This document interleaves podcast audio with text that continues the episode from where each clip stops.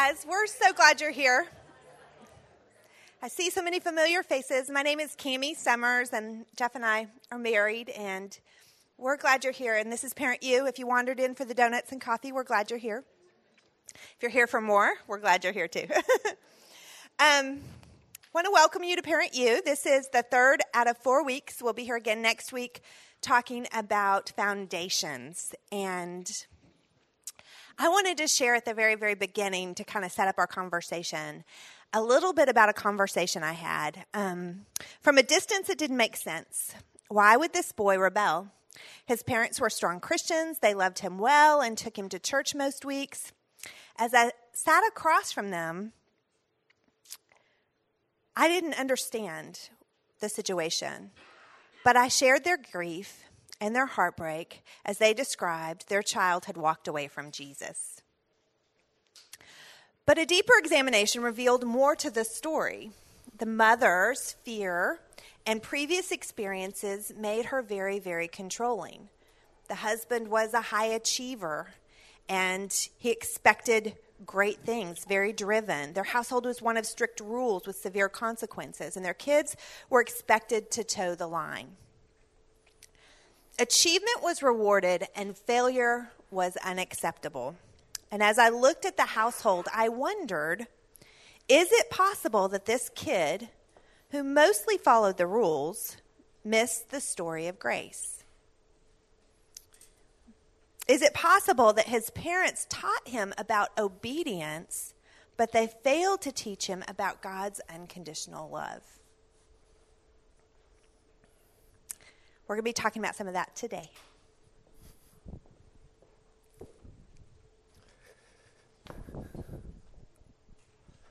Let's pray as we get started. Heavenly Father, thank you so much just for the opportunity to come together to discuss parenting, to the privilege that it is, Lord, just to be parents. Lord, we thank you for that. We ask for wisdom and guidance.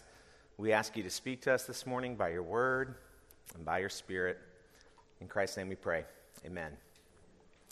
So, over the last two weeks of Parent U, we've been talking about foundations. And what that means is what we're discussing is the foundation for teenagers. Like, what, what are the foundational principles that should guide us as we're raising kids through the teenage years? That's what we mean when we say foundations. And we've covered a lot of stuff over the last couple weeks. So, if you've missed a week, the podcasts are up now if you want to check out week one or two. And one of the things that we've been discussing is our goal, right? Our goal is to see our kids move from being dependent on us as little kids to independence and ultimately to God dependence, right? That's the main goal of what we're trying to see happen over the teen years. And so we want to keep our eyes on that goal and keep our eyes on the prize. And the Bible does have a prescription for that. We looked at it briefly last week. We're going to just revisit it right now from Deuteronomy chapter 11. Okay, so what does Deuteronomy 11 say? It's a long passage, so follow along. You shall therefore lay up these words of mine in your heart and in your soul. You shall bind them as signs on your hand, and they shall be as frontlets between your eyes. You shall teach them to your children. So he is talking about the law. These words of mine that he's talking about in context is the law of God. You shall teach them to your children, talking about them when you're sitting in your house when you're walking by the way, when you lie down and when you rise. You shall write them on the doorpost of your house and on your gates, that your days and the days of your children may be multiplied in the land that the Lord swore to your fathers to give them, as long as the heavens are above the earth. For if you will be careful to do all this commandment that I command you to do, loving the Lord your God, walking in all his ways, and holding fast to him, then the Lord will drive out all the nations before you, and you will dispossess nations greater than you. Every place on which the sole of your foot treads shall be yours. Your territory shall be from the wilderness to the Lebanon, and from the river to the river Euphrates to the western sea. No one shall be able to stand against you. The Lord your God will lay the fear of you and the dread of you on all the land, and you shall tread as he promised you. I love, I mean, man, the, the imagery, right, that we have there. Your kids are going to be victorious. You are going to own the land. Everywhere they set the sole of their foot, I will give to them. Man, that is awesome, right? I want that for my kids. I want them to be progressing with the kingdom of God in that kind of and that level of victory. I get excited when I read that. But we talked about last week the problem with us with this passage, right? It says we're supposed to be teaching our children all of these things when we rise up, when we walk along the road, when we lie down, when we sit at our house, basically all the time. And what's the problem with that? We're not with our kids all the time. In fact, most of us see our kids a very short period of time during the day. And so this is very difficult for us to do. And so what we have to do is engage. We have to be very intentional about the things that we're doing, and we have to engage regularly uh, with our kids. And this, this, is, this is a problem. And, and there's another problem that comes up even as we discuss this, right? If the ultimate goal is God dependence, we have a problem with that. And I'm going to give you a little formula that uh, is kind of hard, all right? A plus B does not equal C. Okay? A plus B does not equal C. We all had some algebra, right? You're familiar with this basic formula. We know we want a formula with parenting, especially when it comes to our kids becoming believers, right? We have, we, we, we want a formula and there isn't one. Uh, does it not say in Proverbs, train up a child in the way he should go, and when he is old, he will not depart from it? Right? We want to take that and go, there we go. I do the right things. This is my contract with God. I'm going to do the right things, and then my child's going to become a believer. And yet, there is no exact formula for that. Um, the, the things in Proverbs, what it says there, Proverbs are generally things that are true because of wisdom. They're not promises, and we can be, you know, we can get confused by that. Um, we want to apply this to faith, but it's broader than that. This particular passage is not specifically speaking just about faith. It does include that, and we'll get into that more. But God is the only one who controls the heart. Salvation comes from the Lord. John 6:44 is another passage we need to think about. No one can come to me, this is Jesus talking, no one can come to me unless the Father who sent me draws him, and I will raise him up on the last day.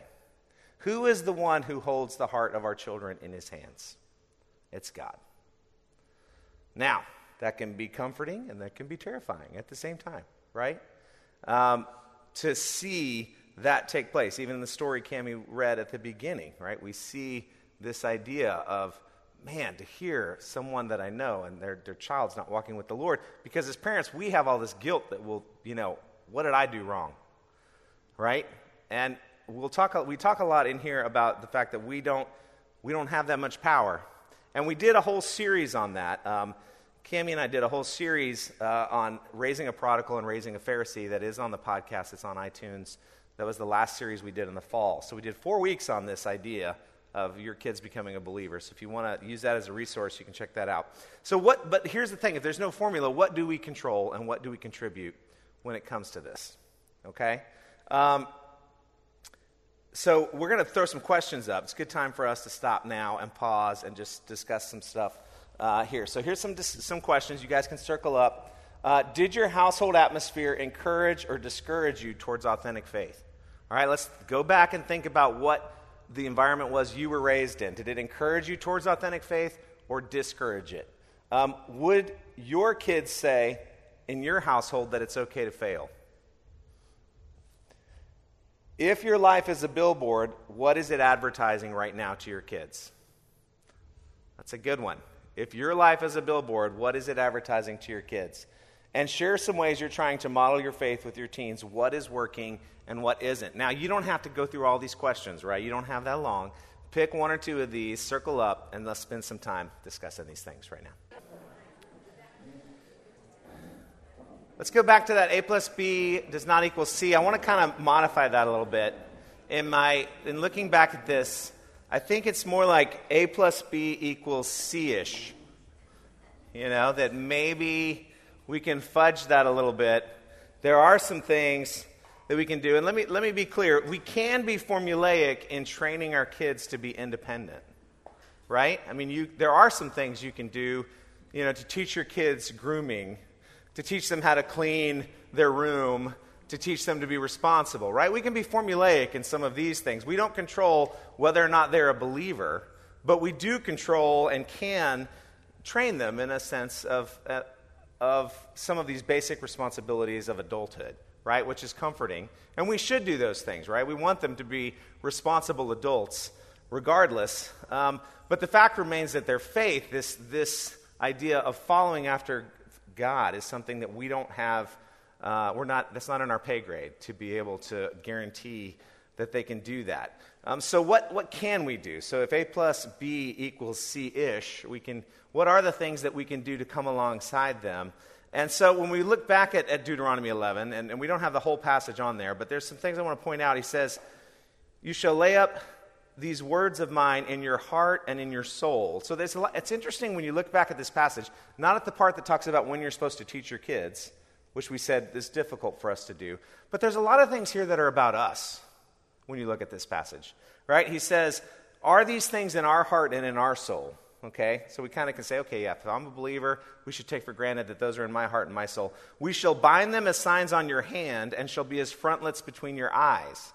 Okay, now some in Jewish culture, they have these things called phylacteries where they actually bind a box with scripture in it on their forehead and they took it very literally and bound it on their hands. Uh, I don't think that's really what he's getting at here.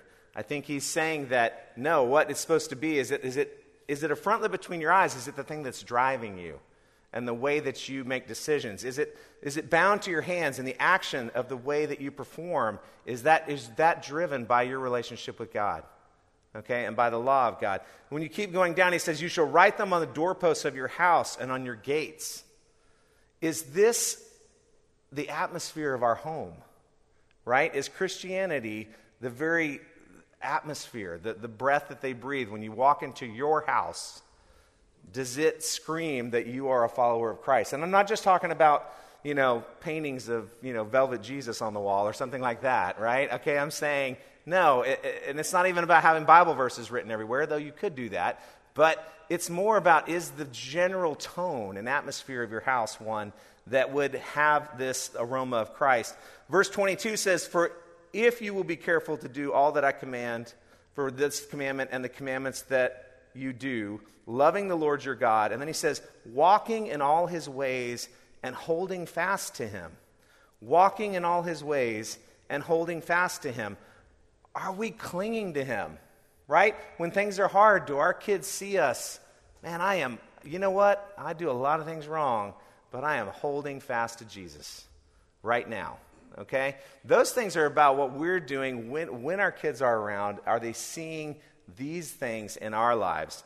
Um, so, some things to consider when you, when you think about this, I love this illustration, uh, is, is Jesus, you know, when you go to a restaurant, uh, and this happens, I used to be a, a waiter, and I can remember going, and people would always be like, hey, I want a salad, but I want the dressing on the side, right? You get a little ramekin of dressing right there and you just put it on wherever you want. You know, you, that's, you get to control as much as, of the dressing as you want. A lot of us, if we're not careful, our relationship with Jesus is like that. We just want a little Jesus on the side, right? He's just a part of our life. He is not the very atmosphere of our life. He is not the front frontlet between our eyes. He's not driving everything we do. We just like a little Jesus on the side. Okay, and if that is what we model for our kids, then they see their relationship with God as something that's just a part of their life but it doesn't, it's not the controlling thing of their life, every aspect of their life, right? And really, our relationship with God is supposed to be like a Caesar salad, right? Where you put everything in the bowl and you stir it all up and it covers every crouton and every leaf and everything, and every bite is covered and dripping with dressing. That's the way our relationship with God is supposed to be like. And when we model that, our kids can't get away from it, right? It's in everything that we do, it's all around, it's what is defining us. And so then we have to ask ourselves this Are we enjoying our faith? Are we miserable Christians who are kind of, it's all about duty? It's all about getting it right. Or do our kids catch us actually giggling and enjoying Jesus? Are we singing? Are we in that relationship with God that it's like, man, this is a delight? Or is it just duty? And that's a question that's really important for us to ask. Even this morning, I was, Cami and I woke up, I was like, do I enjoy my faith? Like, are our kids really? I mean, I'm, I'm teaching this, and I'm like, gosh, am I really doing this? Am I, am I enjoying God? Are they seeing that? Am I modeling dependence and delight? Or do I just want to get it right? Colossians 3 says this in a way that's, I think, is really cool. He says, Let the word of Christ dwell in you richly, teaching and admonishing one another in all wisdom, singing psalms and hymns and spiritual songs with thankfulness in your hearts to God. And whatever you do in word or deed, do it in the name of the Lord Jesus, giving thanks to God the Father. So, the beginning of that, he says, Let the word of Christ dwell in you richly. So, it's got to just be a part of you, dwelling in you richly. The word. Does it come out in the things that we're saying all the time to our kids? And then he says, teaching and admonishing. Now, this we get. We're supposed to teach and admonish, right? Our kids. And some of us do this in a formal way. Some of you might be the kind of parent who's like, you know what, kids, it's Saturday morning. We're going to sit down on the couch here, and I want everybody there, and we're going to pull out the devotional, and we're going through this, and it's going to be kind of formal training, and we're going to do that. And I'll tell you, I've spent a lot of years feeling guilty that I am not that kind of dad. Okay? I wish I were. I wish I could. If you do that, it's awesome. I've never been the formal training kind of guy. Um, I am, when I took my right path, I'm the most unstructured guy. If there's 100 people in this room, I am the most unstructured. Okay? So that kind of thing doesn't work as well for me. But I will say, as well, I mean, that's good news to me that I don't have to necessarily fall into that. But at the same time, I will say this if you are a structured, I do the devotional, we're going to sit down, we're going to have formal training, we're going to talk about this together as a family, which is great. But then you don't live out what you're teaching your kids, you're doing more harm than good in that time. Because then what they're saying is this is, this is hypocrisy. Like the things that you're teaching us and telling us is not the way our household runs. And it would be better if you take those teachable moments throughout the day and pause the TV and talk and turn down the radio and engage. That is the way that I like to, to do that, right? In, in all of life, right? I think that Deuteronomy goes back to that. That in all of life, we share these things and we, and we talk about it. Because I think a lot of Christianity is more caught than taught. Right? And that's what those things in Deuteronomy 11 we were talking about. Is it in the doorpost? Is it the frontlet in your eyes? Is it, are you clinging to Christ? And if your kids see you doing all of that, they go, wow, I'm seeing the power of this working out in my parents' life. Um, and you're not going to do this perfectly, right? Um, but you and I are a billboard of who Christ is to our kids. They are looking at us and they are watching us and they are seeing the relationship that we have with God and they are asking themselves, now, not, maybe not when they're little, but when they get older, and especially as they move into those teen years, they're going, Is this true? And they have to ask that. They have to go, it has to go from your faith to their faith. And they're going to question it. And they're going to say, Do I really believe this? Is this the truth? And if they're watching us struggling and living this out in joy and that we're madly in love with Jesus, they're going to be like, I, Yeah, I like this. I'm seeing the way this works out in my parents' life. This looks good. Now, again, that's no guarantee, but at least it's something that we do control to some degree, right? The way that we're living that out. Um, when Zane was little, I used to watch him run around. He's my youngest, and he would run around and play, and he was like the snuggliest kid. And sometimes, as the little kids do, you know, they, he's running around, and he's like, Dad, watch this. And he's picking stuff up, and he's wanting to impress me, and he's, you know, smashing cars together, or he's doing whatever. And, Dad, watch this, Dad, watch this. And the whole time he's trying to impress me and get my approval, while he jumps off the couch into a pile of pillows or whatever, you know what I want him to do? I want him to sit in my lap. I would rather just snuggle. You know, hey, come sit with me and just talk to me and just be with me. Quit trying to impress me and do that. And yet, that's what we do with God. Uh, years ago, I heard a, a sermon illustration that was just amazing where he said, This guy said, You know what? For a lot of us, our relationship with God is like a ladder. Okay? And if we think we're doing well, we're climbing up the rungs. And when you have a bad weekend and you sin a few times and things aren't going well or you don't want God, you feel like you slide down two or three rungs. And that is not the way, uh, he said, your relationship with God is really supposed to be like a lap. Because God's already died for you. He accepts you the way that you are, and He wants you to climb up in His lap and be with Him and sit with Him and snuggle. Seems silly to snuggle with God, right? But that's what he wants. He wants to be with us. And I think we have a hard time with that idea. But are we are we showing that if that if we live our life with Christ in front of our kids as a billboard of sitting in God's lap That's what I want way more than if we live our life with God climbing a ladder. And if we're teaching them that it's a ladder, we can judge them based on where, what rung they're on in any particular day. And that is not what we're trying to achieve. That's not what we want to accomplish. Um, so, you know, moving on from that, how, how often do we get in the way of our kids really learning God dependence, okay? Um, you know, last week we talked about how our kids really they need to have dependence on God. They need to be put in positions where they can learn to depend on Him and where they might actually fail. And that's difficult for us to do, is to put them in positions to fail, right? Um, yet failure is a huge part of learning. I mean, most of us in this room have probably learned a lot more from the times we failed in life than from the, the times that we've succeeded. And so, how are we doing that? Are we creating an atmosphere where it's okay to fail? Um, because we have no way of knowing if they're ready for something if they're not tested, right? If they aren't, if they aren't being tested, how do we know how, how they're doing in that? Um, so, when we don't create an environment where it's okay to fail, when it's not okay to fail, we're teaching them that our love is conditional. And we make them think if our love's conditional and they're taking their cues of God's love from us, then it, it makes it seem like God's love is conditional. And so we have to live in grace and we have to extend grace so that they understand it. So, what are these areas where, you can, where they can be tested? All right, some of it is like that first cell phone. That's a big test, isn't it? How are they to, what are they to do on that thing, on that device? Can they be trusted? There's a lot of, and we've done a whole Parent U on screens too as well that, that we could go into. A lot of testing opportunities with the cell phone. And so giving them that, you have to trust, you can trust them to hand that to them, but you got to verify as well, right? Uh, and again, there's a whole lot we could go into there, but that's just one place. Having a sleepover with friends, right? That was our illustration last week, right? If you're over at a friend's house, there's all kinds of trouble you can get into. Um, are we putting them in those positions where they might fail in that environment, in that situation?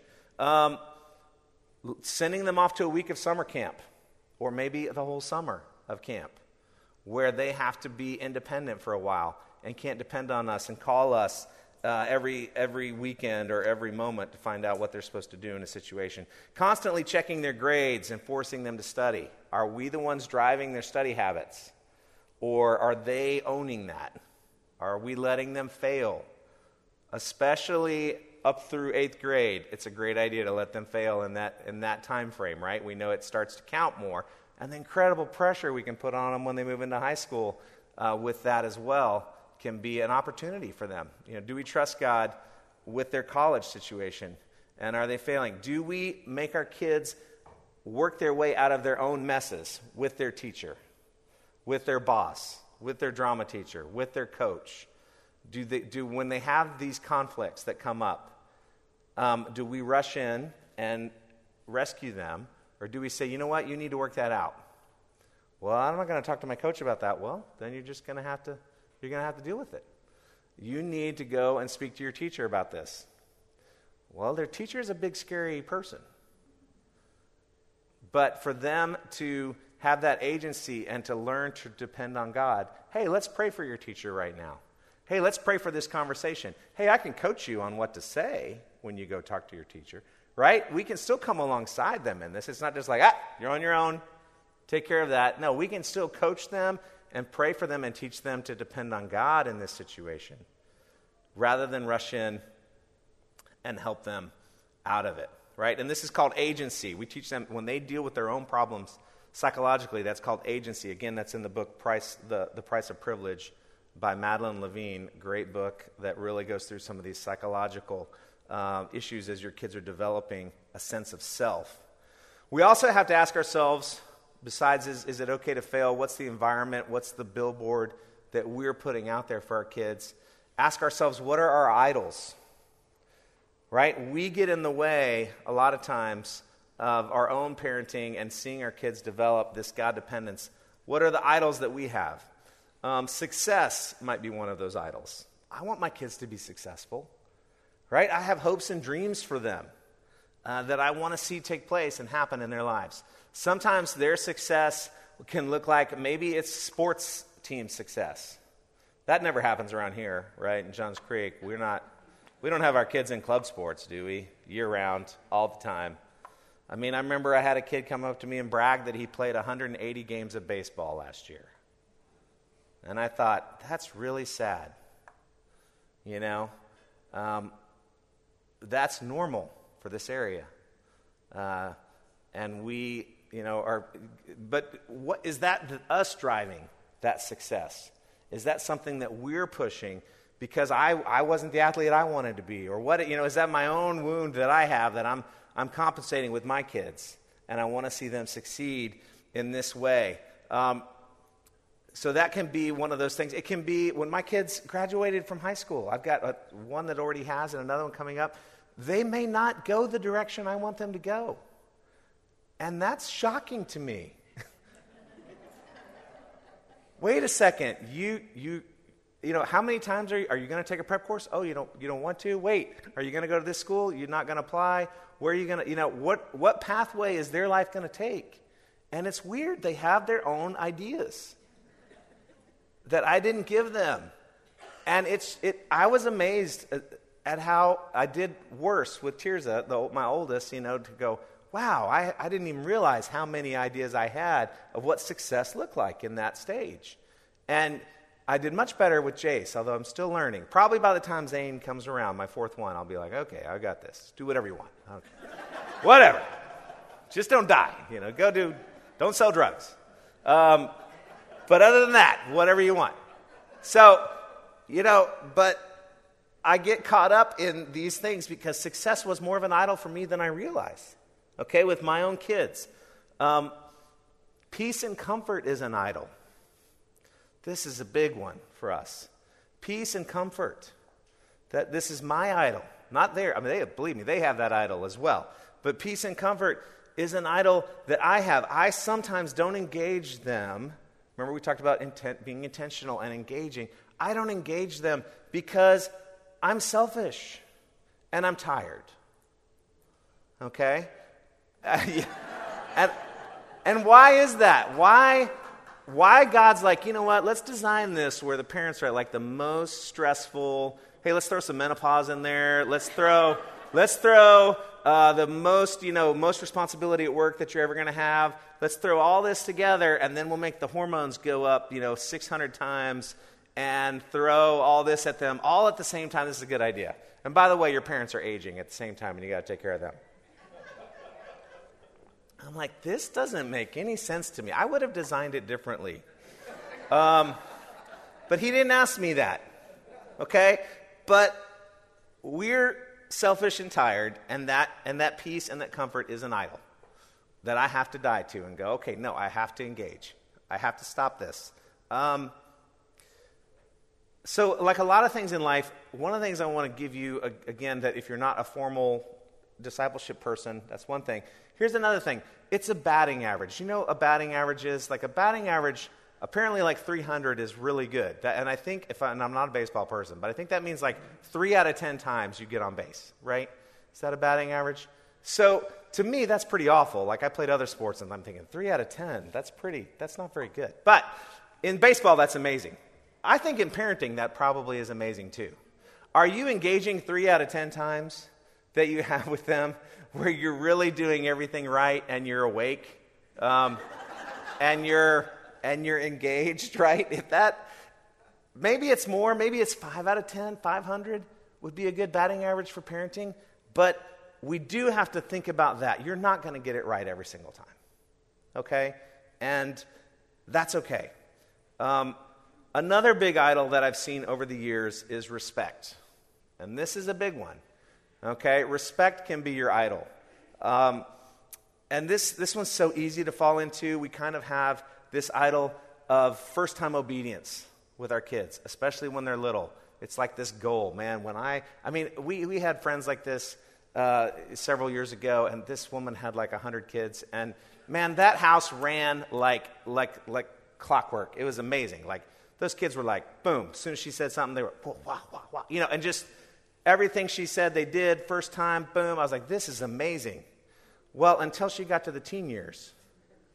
And then she expected that kind of, that kind of obedience. And guess what? it doesn't happen like that. And think about it. In your life, is that the way your, your life operates? You know, Cami told that story with Tirza uh, in week one about, I don't care what you want. This is what I want, and we're all going to do it. We don't talk to adults like that. We don't talk to our coworkers like that. We don't expect first time obedience. I mean, I don't know if some of you may have your own business and that's the way it runs. That's amazing. Generally, people want more information than just you said it, I'm going to go execute, right? And yet, we get that way, you know, with our kids.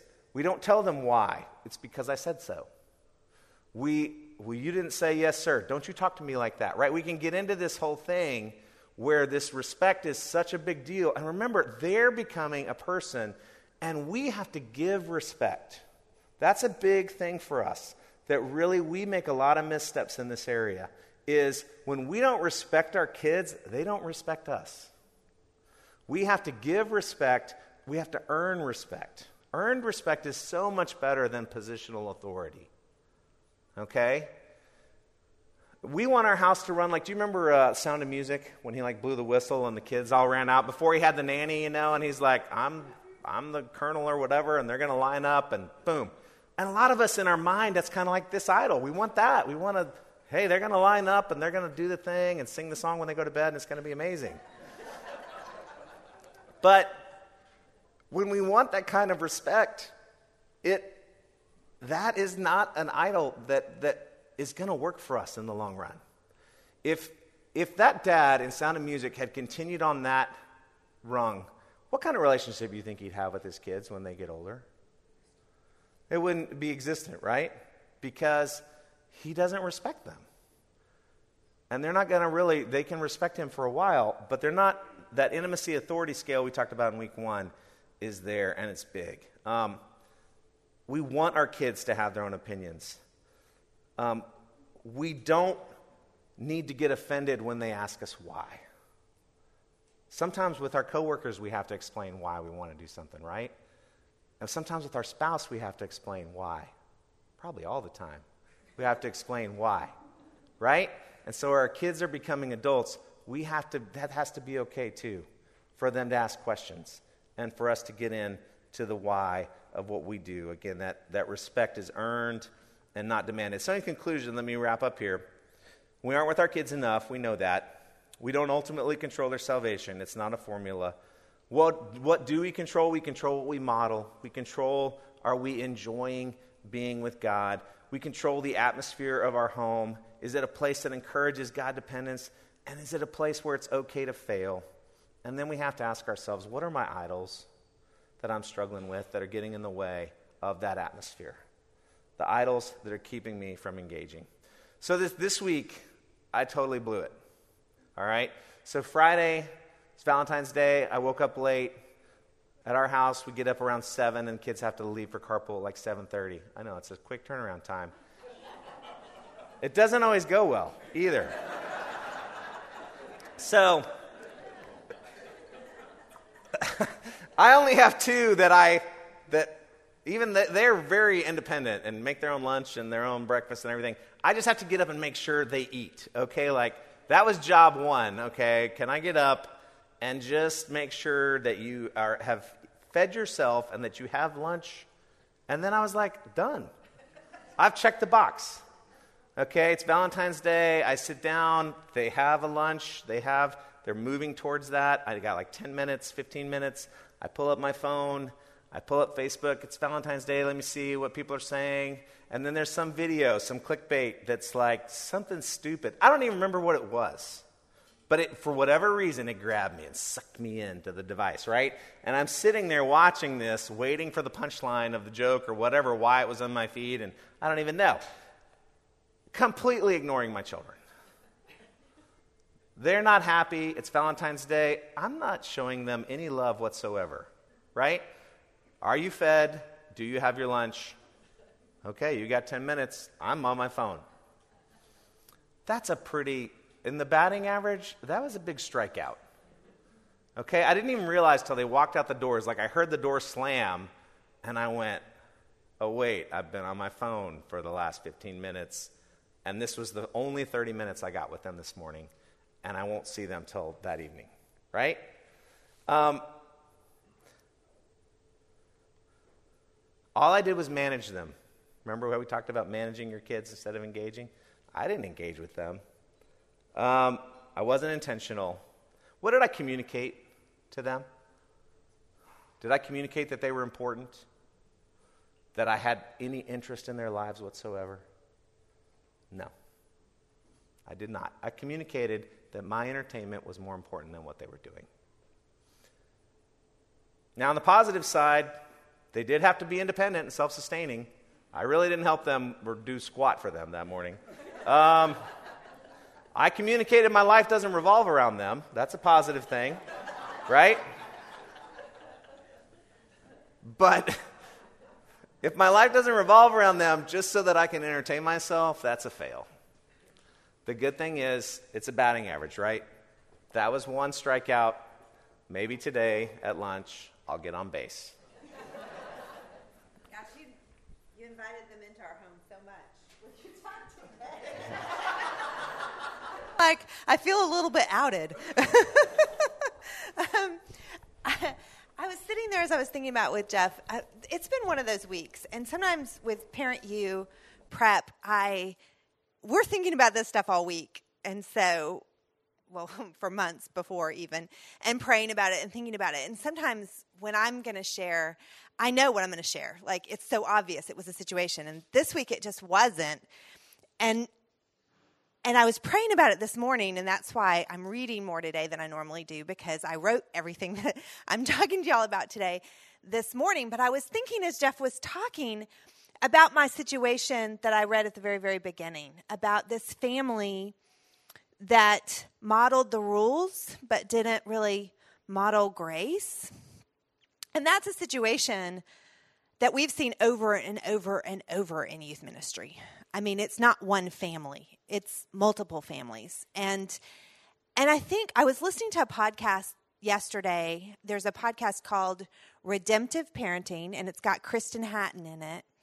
And the Jeff listened to some of them and I listened to some of them and we listened to different ones. But the first ones, the foundational ones, they talk a lot about this season being a time of your kids showing their sin. And when they show their sin, that's our chance to point them to a Savior, to point them to Jesus.